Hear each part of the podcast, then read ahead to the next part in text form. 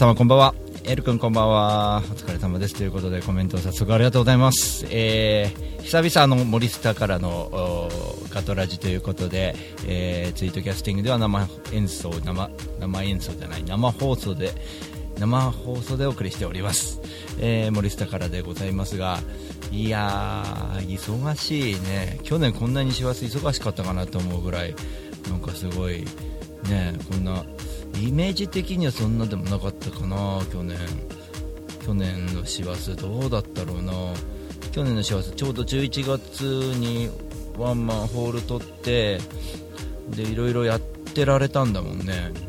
忙しくなかったんだよな、多分。やってられたんだよね。まあまあまあまあね、皆さんはね、どんな感じでしょうかね。忙しく動いてますでしょうか。僕だけかな、忙しいのは。ね、えーやっとこう、えー久しぶりに森スタからお送りしているとですね、森スタ、えーいわゆる僕の、えーオフィス、僕の机はぐっちゃぐちゃでですね、えこんなに使ってなかったかぐらい埃かぶっておりまして、えーいろいろと大変でございますが、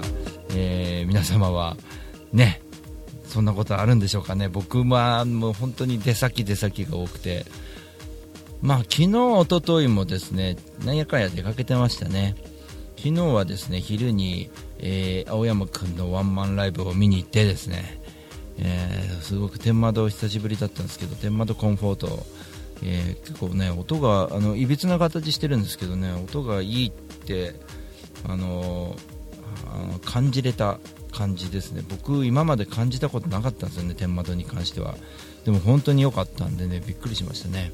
で、えーお見事な演奏で、えー構成も、えーやっぱり青山君ピアノ弾きなので、あのまあ、僕なんかもよくあるんですけど字余り的な歌詞を乗っけたりするのが非常に面白くてですねかといえば、えメロディアスなことをやったりですね、え非常にしておりました。で夜はですね桜木町の花子という、えーバーでですね岡本主任の、えーやろうと2人で、えーやるっていうね やろうと2人でツーマンライブみたいな、えシリーズものがありまして、まあ、そんな感じの、えーバーでやっておりましたが、あのーうちの娘と同い年ぐらいの子がいてその人をロックオンしてますね岡本氏には。もうとにかくもうその子に、えー初見で受けなければいけないということでですね一生懸命受けを狙おうと思ってですね、えー下ネタとか下ネタとか下ネタとか一生懸命やってましたけどもね。非常にね、えーそんな内容でございましたがもう僕はねついていくの大変でした。というわけでですね今日はですね、えーちょっとあの今週末のクリスマスの、え僕のそのはしごライブ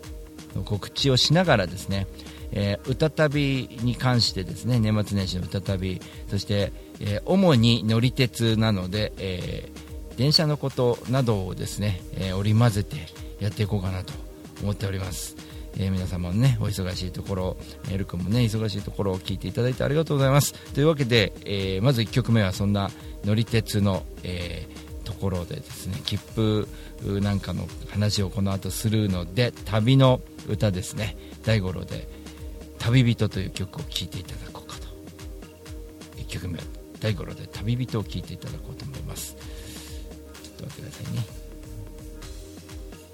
えーちょっとロックな感じでですがちょっとエレクトロニカも混ざってるかなみたいな、えーちょっと熱い曲です。旅人「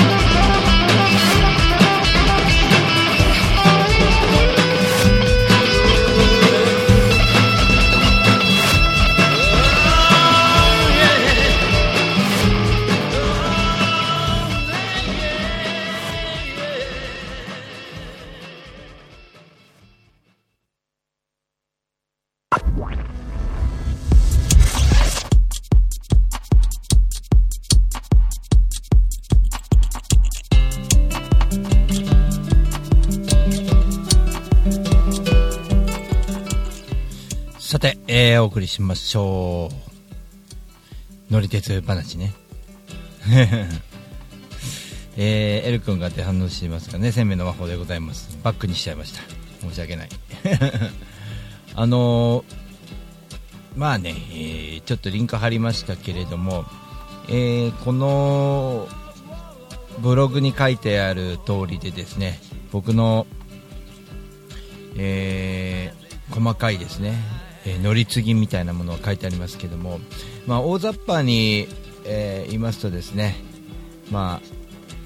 あ、あちらこちら行くわけですけども、あのーまず滋賀の森山に行きます、えーこれはね、え前も言っておりますけどもね、えまあ、ある2人に会いに行けるんではないかしらということでですね。あと各さんのイベントでですねその同じ日に、えー心斎橋のラで、えーバーでですねラというバーがありまして魚丹さんのお店なんですけども、えーこちらでですねあのまあイベント出演してですね、まあ、夜は大阪に泊まって翌日は周南行ってですねで周南で年越ししましてえー三つさんとあちらこちら行きながら、えー周南、えーで何か何かしら残してきてですね、えー元旦の始発で、えー徳山から、えー博多まで行ってですね、え福岡空港から、え千歳へ向かいます。千歳に行ってですね、えまた何かしらを残してきますんで。そして函館に、えここはちょっときついんだと思うんですよね、えー札幌から函館行く列車が非常に長くて、えーここの雪がちょっと心配で、えー思うようにいかないこともあるのじゃないかと思いますが、えー電車も遅れたりもしますね。でうまくいけばですね函館で、えーまた何かしら残してですね、まあ路上きついだろうね、あの今日 YouTube、ツイッターでちょっと上げた昔のやつなんですけど秋田で路上やった時にあの強烈に覚えてるのはあの歌曲をワンコーラスやっただけでもう手が完全に死んじゃう状態になるんですよ。手が痛くて弾けないんですね。で喉もなんかちょっともう頼りない状態になってた感じですよね。あの状況をですね今は打破できるのかどうかみたいなね、えーところで、えー冬の北海道無謀な路上演奏ができるかどうかは、えーちょっとやってみようっていう感じなんですけどね。まあダメだったら本当とにかく室内とか交渉していろんなとこでちょっとやってこようかなという感じでいますね。はい、エル君コメントいっぱい書いてあるですね。ワンマンの時に買った CD、え毎晩のように聴いております。ありがとうございます本当にね。エル君が生命の魔法はかなり歌詞も覚えてきたので、えー自転車になら歌ってる本当にこれ本当にねあの変わった曲でですねあのコード的にはあの本当に、えー CDE をこう繰り返しているコードなんですけどね。このループがかなりいい感じですかね。雪ありがとうございます。そしてお気をつけてということで。冬の北海道はやっぱやばいですよねって。そうなんですよね。思うようにいかないと思うんですよね電車もね。まあそんな感じで一周してきてうまくいけば、えー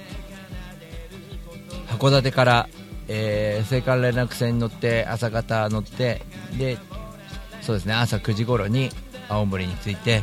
ここで、えー家族と合流して親戚のとこ行ってで帰り新幹線で帰ってくるということですけども、えーここの新幹線のねちょっと話なんですけどもあの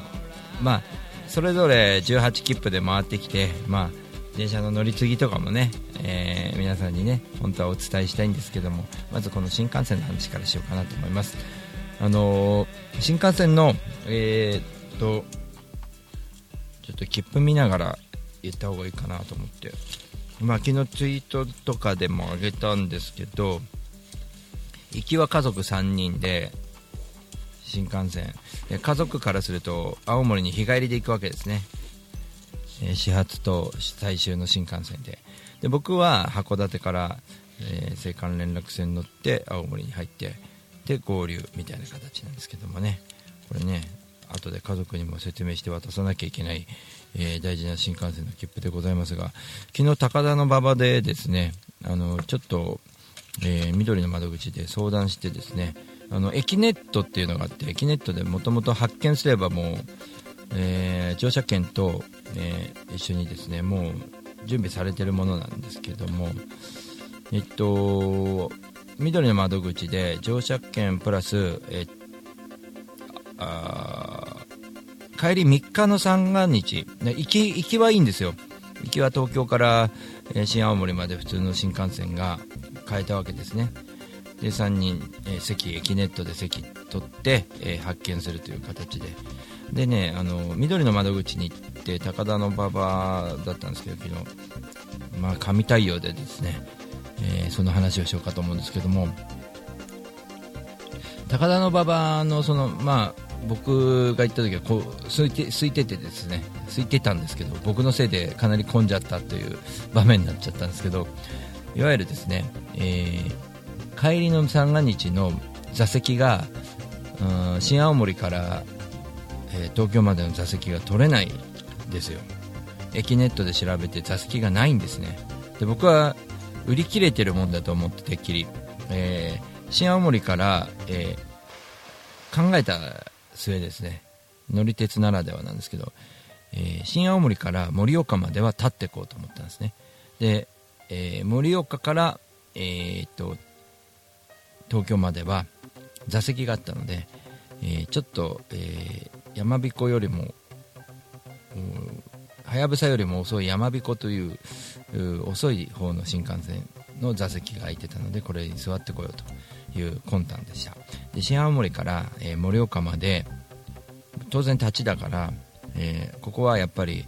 えー調べた結果ですね、えー立ち席券というのが立ち席特急券というのがあってですねこれは、えなぜかというとですね自由席ではないんですね。はやぶさが自由席のない全席指定なんです。で一般的には全席指定だから指定席が売り切れたら誰も乗れないって思われがちなんですけど実は立ち席特急券っていうのを、えー JR は推奨してないあまりオープンにしてはいないんですけど、えー発見するんですね。これは、えー完全に座席を売り切れた後もう立ち席でいいのであれば、えー自由席と全く一緒ではないんですけど同じような形で、えー出しますという券なんですね。この券を、まあ、求めて、えー昨日高田の馬場に行きました。で、えついでに乗車券も買おうと思ったんですね。で立ち席券を頼んだところどうやらですね青森新青新青森と盛岡間だけは座れる座席があるっていうことを僕に伝えてきたんですよあ立ち席券出てないですね。座れますよって言うんですよね。でここで図で僕に座席をはあの説明するわけですよ。これがですね暗号化された図で僕とその、えー彼女ですねその森緑の窓口でその図を書いた見てあこれとこれとこれとこれで どれがいいですかって。で後ろから並んでる人は何をこの人たちはやってんだろうって分かんない。要は座席の図なんですけど座席配列の図なんですけどどう言ったらいいのかな？えっ、と丸×うーっとえーなんだっけ？丸×みたいななんかこうああいう座席をパッパッパって書いて、えーこういう座席と要は4つ丸丸丸丸って書いてある。これこういう座席と丸がこういびつに要はええーっと窓際からこう3座席飛び飛びでこういう座席とあとは、えー縦にくっついた、えークランク的な、えーこういう座席と。あと縦で、えー通路側に縦で4人座るこういう座席と、え通路を挟んで2人2人座れるこういう座席とってよく今あのこれ言葉で言ってますけどパパパって彼女書いたんですよ。これとこれとこれとこれ、えーどれがいいですかって。紙に書いて渡したわけですで僕も判断早くこれって言ったんですね。えーっとまあギターもあったんでねちょっと、えーその辺も考えてこれいいっすねって言って、えちょっとまあおかげでですね座れることになったのとその座席でニヤニヤ2人でやってて、えー後ろに並びができて非常に後ろの人に迷惑かけて初めていたわけですけどもさらにそこから僕はちょっと、えーその緑の窓口のその受付の彼女を独占することになっておりまして、えーあごめんこれこれなんて読むんだろう？ちょっと待ってね。検索しちゃえばいいのかな？エル君がコメント書いてくれてますが。過酷、うん。えー迅速ね。迅速な対応ね。ありがとうありがとう。迅速。あありがとう。漢字読めない僕。迅速な対応をしてくれてますね。で一応そのじゃあその座席をってことで、えーパパパパってこうパソコンに打ち込んでてですね。あの乗車券が往復割引が可能ですけどどうしますか？ってって言ったんですよ。そしたら僕行きはえっ、と行きは3人なので3人分の往復か往復割引だけってできますかって言ったら分かりましたやっときますって言ってパパパってやったんですよ。その座席を早く取りたいその彼女の判断なんですよね。座席を早く取ってあげたいのと、えー往復割と絡めていくのとあと座席その僕が発見しようとしている座席も一緒に発見させようとしてくれてる。エキネットで取った座席を発見させてくれるということで、えー、2、4、6枚の券になったんですよ。ごめんなさいいっぱいになっちゃってっていうことで。でこの6枚の券の意味がすごく面白くてですね普通だったらあの2枚とか1枚で済むと思うんですよね。えはやぶさだけ取ってくるなら。ところがその往復割引を聞かせたのとあと座席を要はその座席配列で取ってくれたのを僕が言った座席がなくなったら困るということでとっさに、えーもうなんていうのかなそこにもう唾をつけておくというか形を取ったので1枚多くなったわけですよ。なので、えー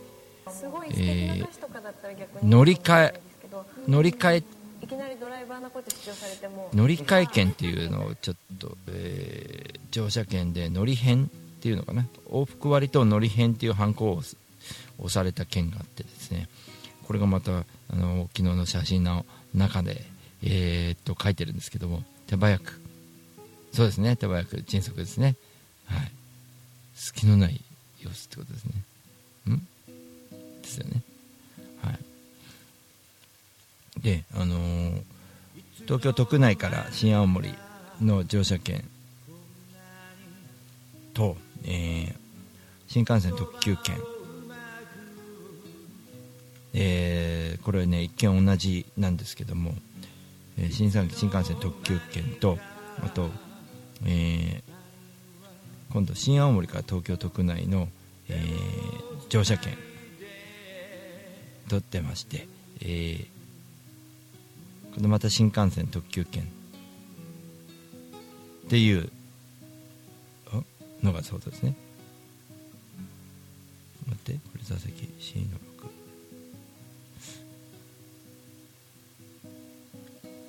出てきて。えっとですね。あと指定席券の帰りの、えー新青森から盛岡の券と指定席券と,、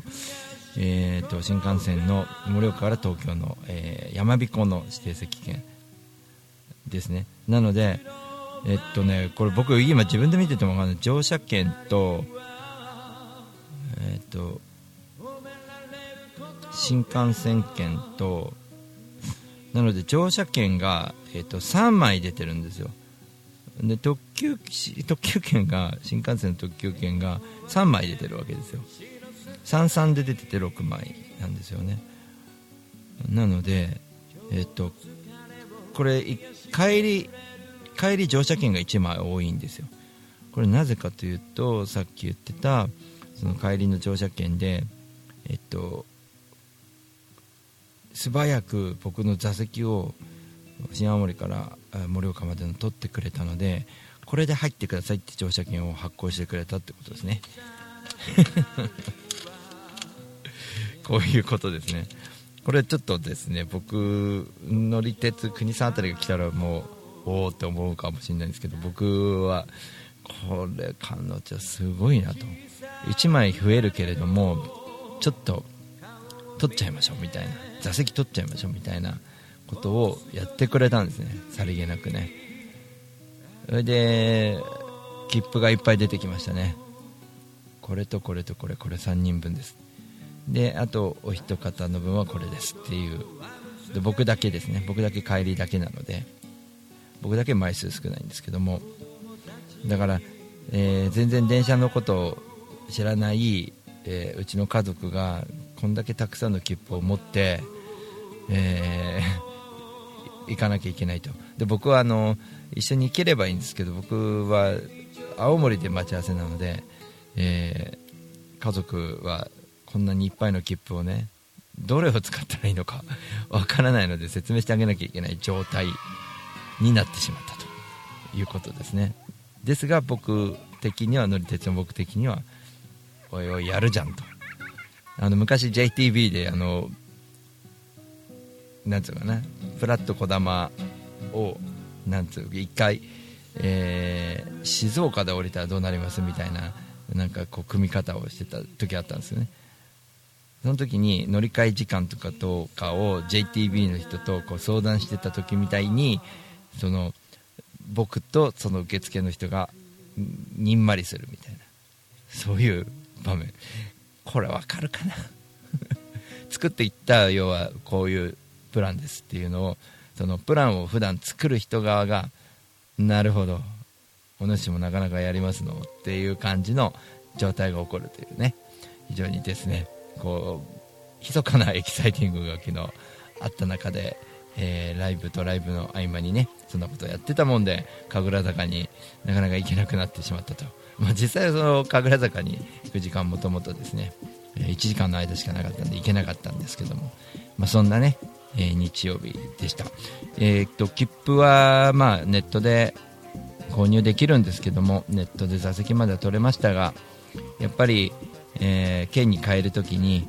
これとこれとこれをこうしたいんだっていうのを相手が機械だった場合は往復割引なんかしてくれないと思うんですよね。往復割引。なんと2000円ずつ1人2000円ずつ往復割引が、えー、2060円ぐらいですかね。の往復割引が効いたという非常に素敵な状態が起こりましたので、えーここにですね改めて緑の窓口の皆様ありがとうございましたということで、えー 放送を通じてですね、えーお礼を言っておきたいなと思いましてちょっとね乗り鉄話をちょっと取り上げてみました。本当に非常にもう楽しみでですねこの北海道までですね九州行ってたのに急に北海道かよみたいなこの辺の中継も動画を交えて、まあ、写真もそうですけど、いろいろなんか人と出会っていくっていうことがこの年末年始の歌旅は、えー過去にその北海道冬の北海道バージョンと四国バージョンと九州バージョンとやってきて今回、え4回目になるわけですけども何かしら素敵な出会いがあると思うのでね、えー楽しみに皆様も中継をあとと凸もしてもらいたいなと近くに行った時はぜひともよろしくお願いします。というわけで一旦、えー後半につなぎたいと思いますのでそのままお待ちください。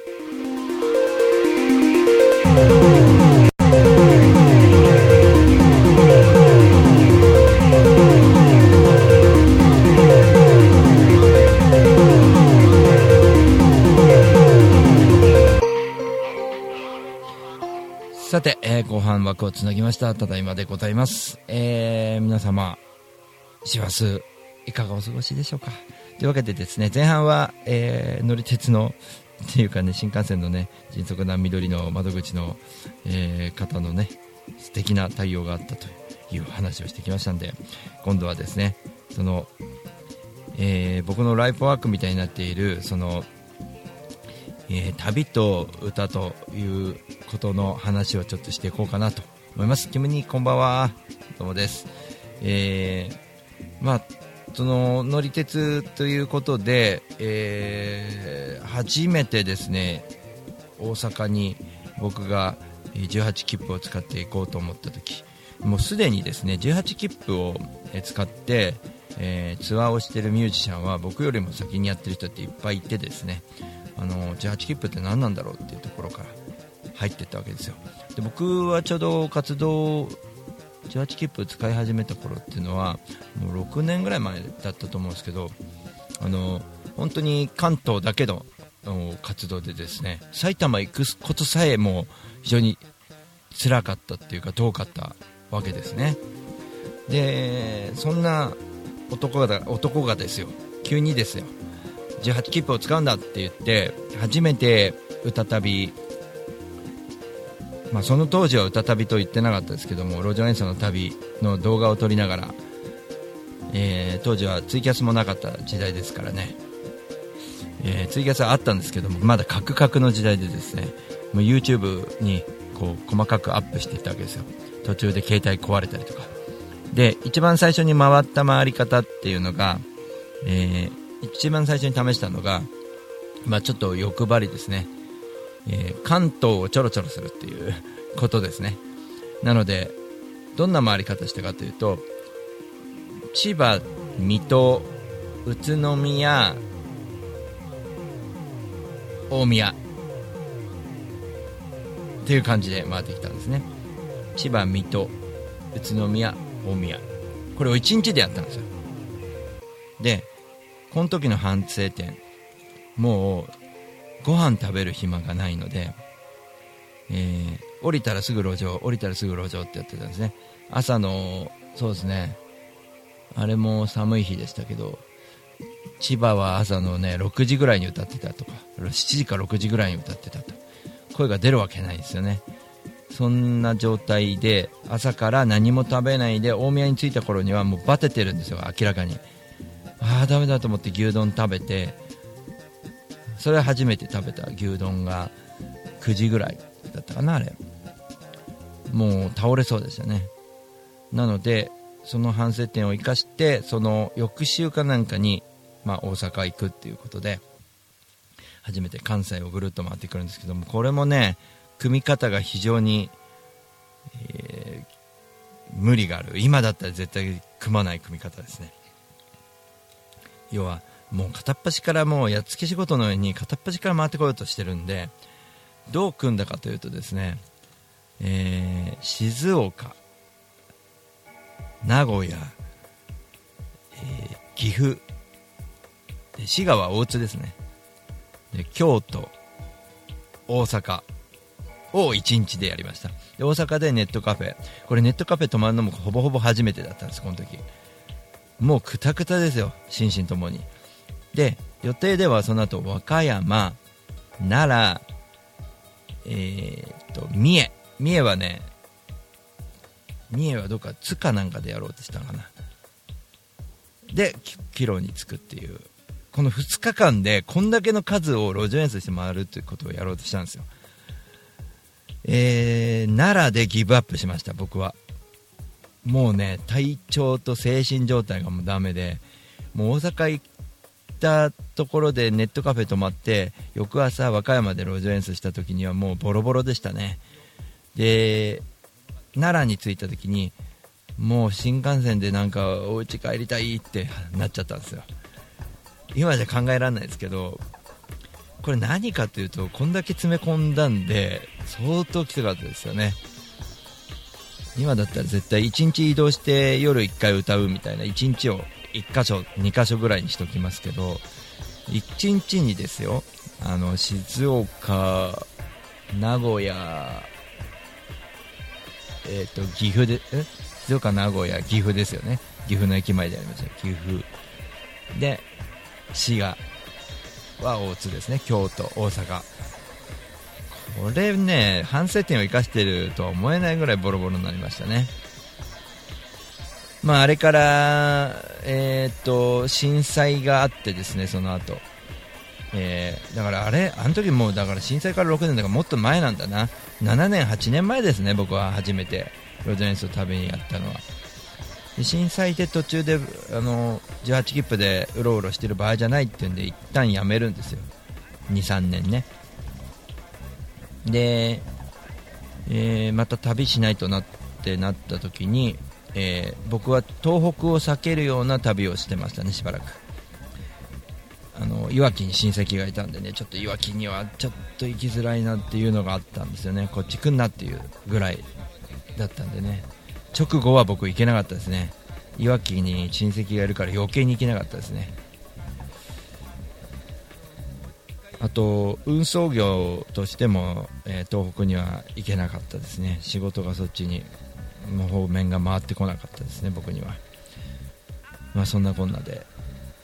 でも東北が気になるっていうのでですね徐々に徐々にですね。で初めて行ったのがギターを背負って行ったのがいわき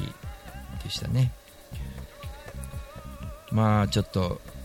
路上演奏するような気分じゃなかったですね初めて行った時は。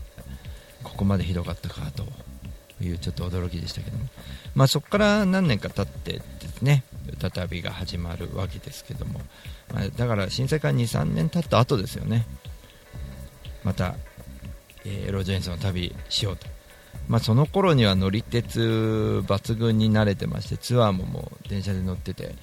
行ってましたから、まあ、結構ね、まあ、がっつりと電車の乗り方も、え1日演奏場所は2箇所にした方がいいとかいろいろとこうゆっくり人と会ってくるようになってきてやっぱりそこからだいぶ変わりましたね、あのー人との出会いができるようになったんで歌旅がかなり生きてくるようになったんですよね。まあ、本当にあのーなんかで書いたんですけどこれに書いたのかな？18切符でね、えー行っていろんな人と会ったっていう話なんですけども。まああの初めてその年末年始はやってなかったんですけど年末年始始めたのがまあ北海道だったんですよね。2014年でしたねあれ。えー、と冬の北海道にあえて行こうと思ってるんだけどって家族に相談したんですよね。これ危険かなと。で、えー帯広にクマさんという方がいて、うん冬はやばいかなっていうことで、あの相談したんですけど大丈夫だよ。っ てうちの家族も行ってきなよ。みたいな感じでしたね。ちょっと心配してほしかったね。もうちょっと。まあそういう感じであの雪の影響にもよるけどっていうことで新潟周りの、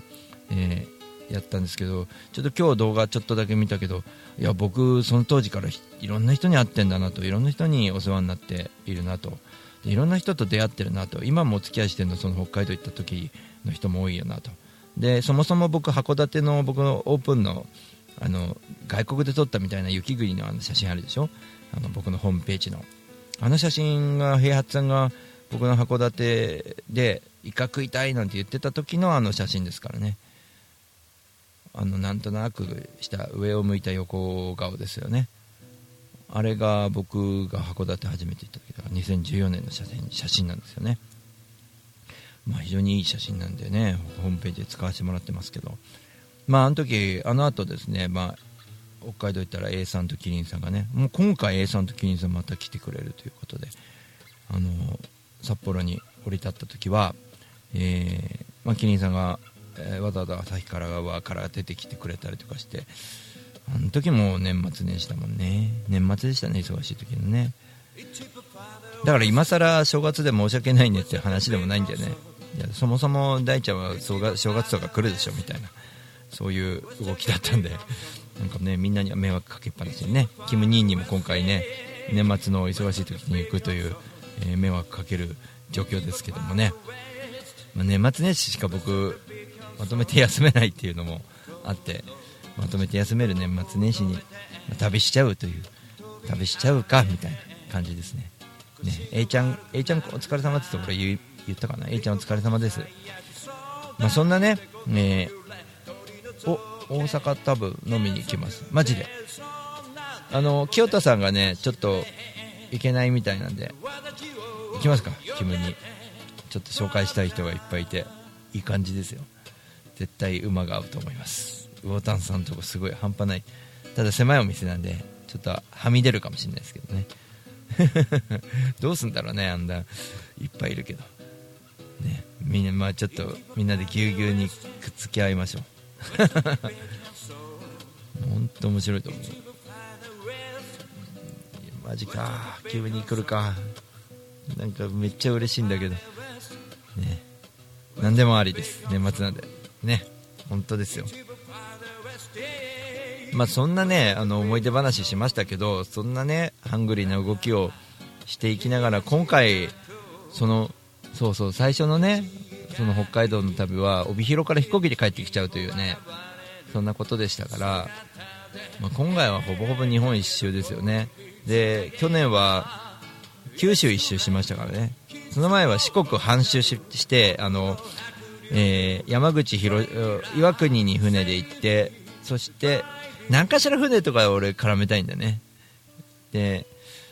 うん。で広島行って常夏屋さんで歌って。そうそうそう。この時もねさんちゃんとねあの高知のね路上で会うんですよ。で彼も路上演奏しててアーケードで。で僕も路上演奏しに来たんですよっつって。で年越しだったんですね高知で。でさんちゃんがねいい感じのキャラクターで。僕実は広島なんでつって。あ広島行くよって。えっとね2日の日かあたり行くよみたいな話して。2日か3日だで常夏屋ってお店があるからおいでよって言ったら本当に来て。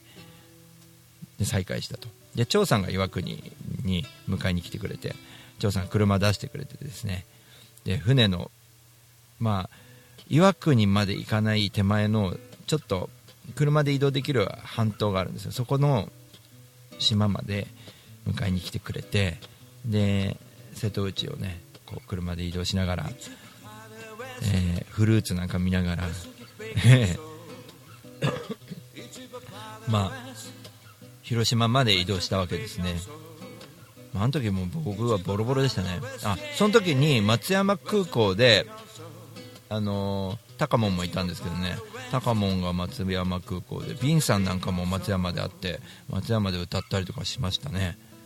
あれすごかったよね。あの年もすごかったね四国阪神も。で松山空港にうちの奥さんが一人で来るというねそういうトライもあった。だから今回の新幹線のこれなんか楽な方だろうねうちの奥さんからするとね。乗ってればいいんでしょみたいな。青森親戚いるしみたいなね。うん。なんかこんなことばっかやったんだね年末年始ね僕ね。ちょっと自分で今なんだなんだと思いながら思い出していくと毎年恒例なんだなと。その北海道行く前の2013年12年ぐらいはツイキャスであの年末年始のえっと特別スペシャル放送みたいなのをやってたんですよ。あれも良かったんですけど僕は旅に出る感じになっちゃったんで旅が恒例になっちゃいましたねその2014年ぐらいからは。まあ4回目でですね、まあこんなにね旅旅旅をするとはね 思ってなかったんでね。非常に先ほど「旅人」という曲を、えーえーねしましたけども大丈夫かな？ちょっと今ちょっと移動しちゃったんですけど。まあそんなねいろんなとこ行って歌ってきて、まあ、いろんなこう人と出会ったりとかして本当にね年末年始楽しみなんですけれども、えーその前にクリスマスがあるんですね。で今週末23日は祝日ですけども神楽坂で、えー、敦子ちゃんのクリスマスイベントに出た後大塚海で、えー海スペシャルオープンマイクに参加して、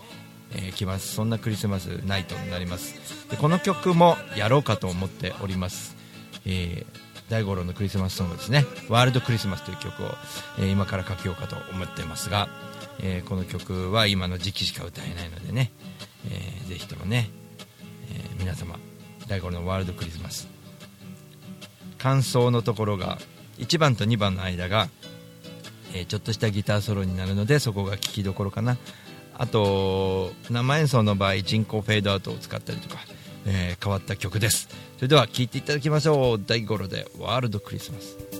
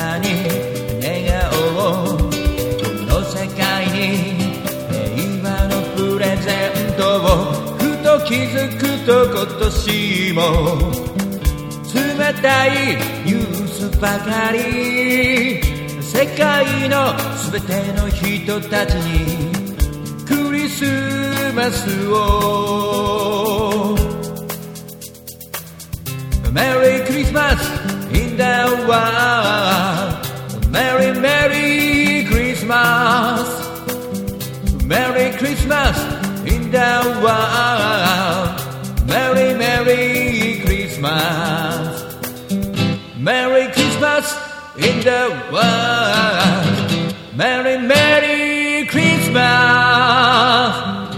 Merry Christmas in the world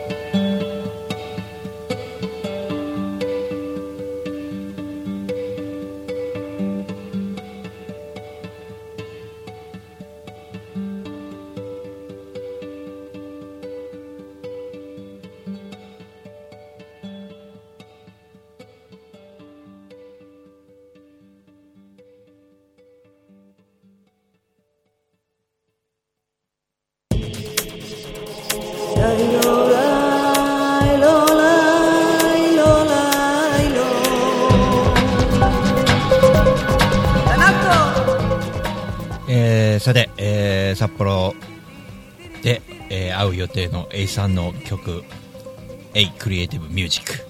ク」を聴きながら、えーお送りしております。が、えーワールドクリスマスはいかがだったでしょうかね、えー小池さんこんばんは。えーっと、えーエル君が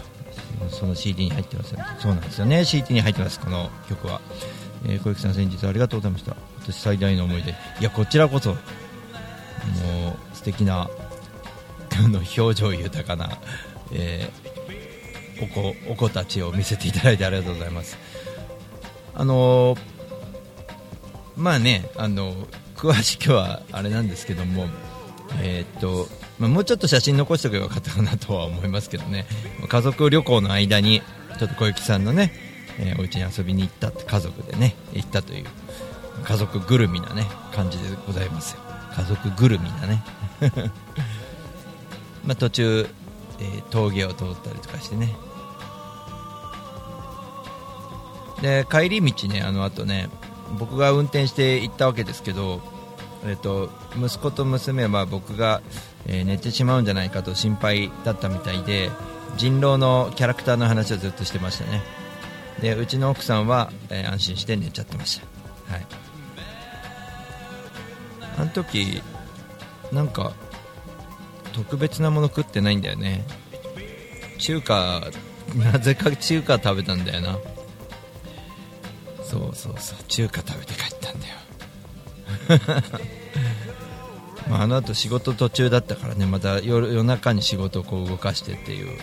まあでも普段からそうやってやってるんでね今日も実はそうなんですけどね、えー、と夜中に、えーちょっとしたトラックを移動をかけなきゃいけないとかそういう、まあ、並び順番順番の仕事ですからね、まあ、順番取ってる間にいろいろ、ギターの練習とかもできるということなので。別に夜出ることがそんなに苦ではないのでね。夜ずっと運行していくのが一番苦労なんで。それがちょっと12月の前半にあったので、まあ、走行しない、えー夜出るのと走行する夜出るのではやっぱり違うんで走行が長いのはちょっと嫌ですよね、まあ、僕はねそうこうしてるうちにいろんな動いてる時に音楽聴いたりとか、まあ、そういうことはできるので、楽しくやってますよね、本当にね。まあ、そんな中でね、ウェブこうやってね、うまく使ってラジオもそうですけど、あの、そうですね、みんな、まあ、感性を磨くというインプットもそうです。で、アウトプットはね、うん、地べた、路上演奏でできますしね。えもう1時間経つのが早くあ本当に早く感じてくれたありがとうねうーん長えわみたいな感じにならなくてよかったけど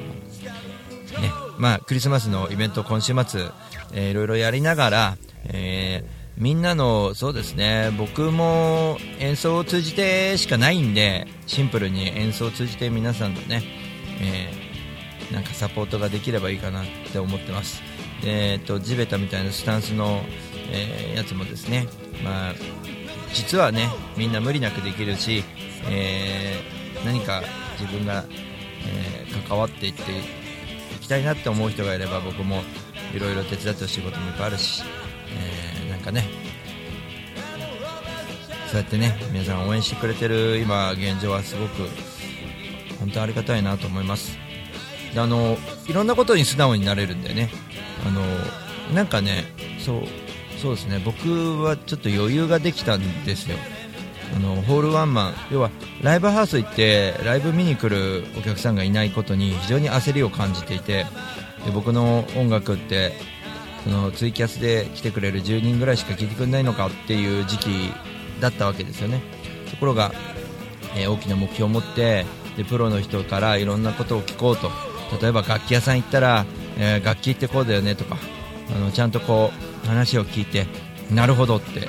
こうインプットするわけですそれをちゃんとアウトプットする、まあ、音に乗せてアウトプットするとか、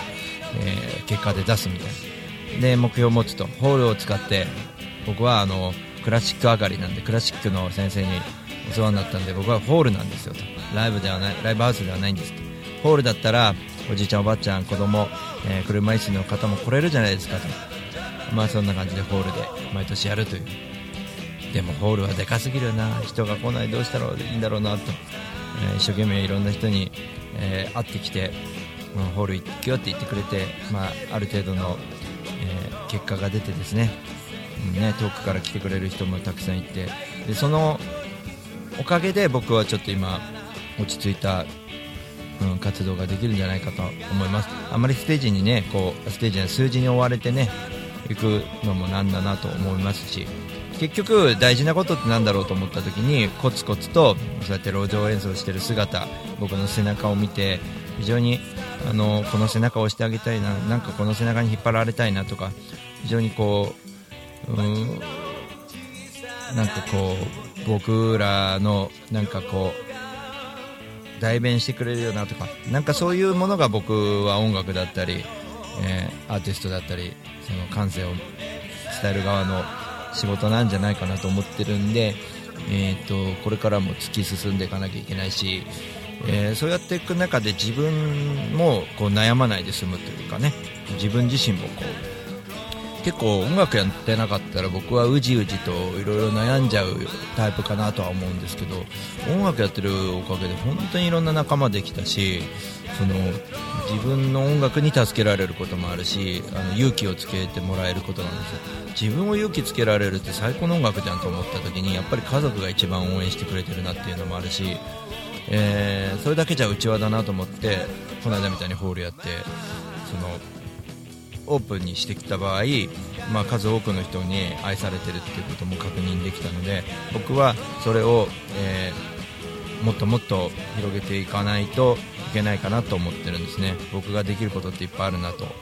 思ってるんで、えー皆さんの元に歌いに行くっていう僕が一番やりたいことをこれからもどんどんどんどんやっていってですね。あのーそうですね。曲を作るのもそうですし、えー生演奏を聴いてもらうのもそうですしだからオリジナルなんだよねっていうところもこうイコールされるし。だからなんかこう必死に数字に追われたりしないなとかっていうのもあってあとあの前線で活躍している人たちあの具体的に例えばツイッターですげえいいねの数が半端ない人とかリツイートされる人が半端ない人いるじゃないですか。あれってなんで機械でやられてんの？かななんでこんな無名の人はこんなにいいねされてんだろう？と思ったら僕素直に聞いちゃいますからね普通に。いいねいつもいいっすねみたいな。やっぱりこういいねツイッターで記事読むのって簡単じゃないですか。短文が多いんで。長文書く人もいますけど読んだらいいねってしてるだけですよっていうそのシンプルなところね。いいねされたら嬉しいもんねっていうそのいいねにこだわって。いやいいねなんかいいねって思った時だけすりゃいいんだよとかってね。まあそんだけ余裕ある人ならいいけどなんかこういいねと思ったら素直にいいねってすればいいんじゃないかなと思うしね Facebook だったらもっといろんな細かいこともあるしなんかそういう素直な感覚で物事をやってると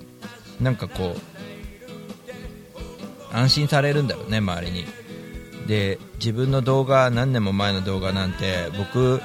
見れなかったんですよ。その北海道ツアーの今日ツイートをねあのしたやつ。自分のことをこうなんだこいつって思ってたんですよ。ところが物腰柔らかくてすごく仲間を大切にしてるいいやつじゃんって自分のことを思っちゃったんですよ。その喋り方。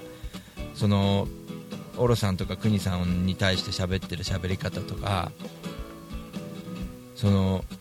生放送に来た人にコメント書いてくれた人に、えー例えばまちこちゃんあまちこちゃんここ知ってるんだみたいな言い方とかすげえ柔らかい言い方してんねと思って自分で。すごく安心しました少し。うん。なんかちょっとねあんまり変わってない部分いい部分が変わってないんだなと思ってすごく安心したなという。なんかちょっとねまあ時間になってしまいましたがあの自分をね皆さんも大切にしてあげてください。自分が一番大切ですから。というわけでまた来週お会いしましょう。またね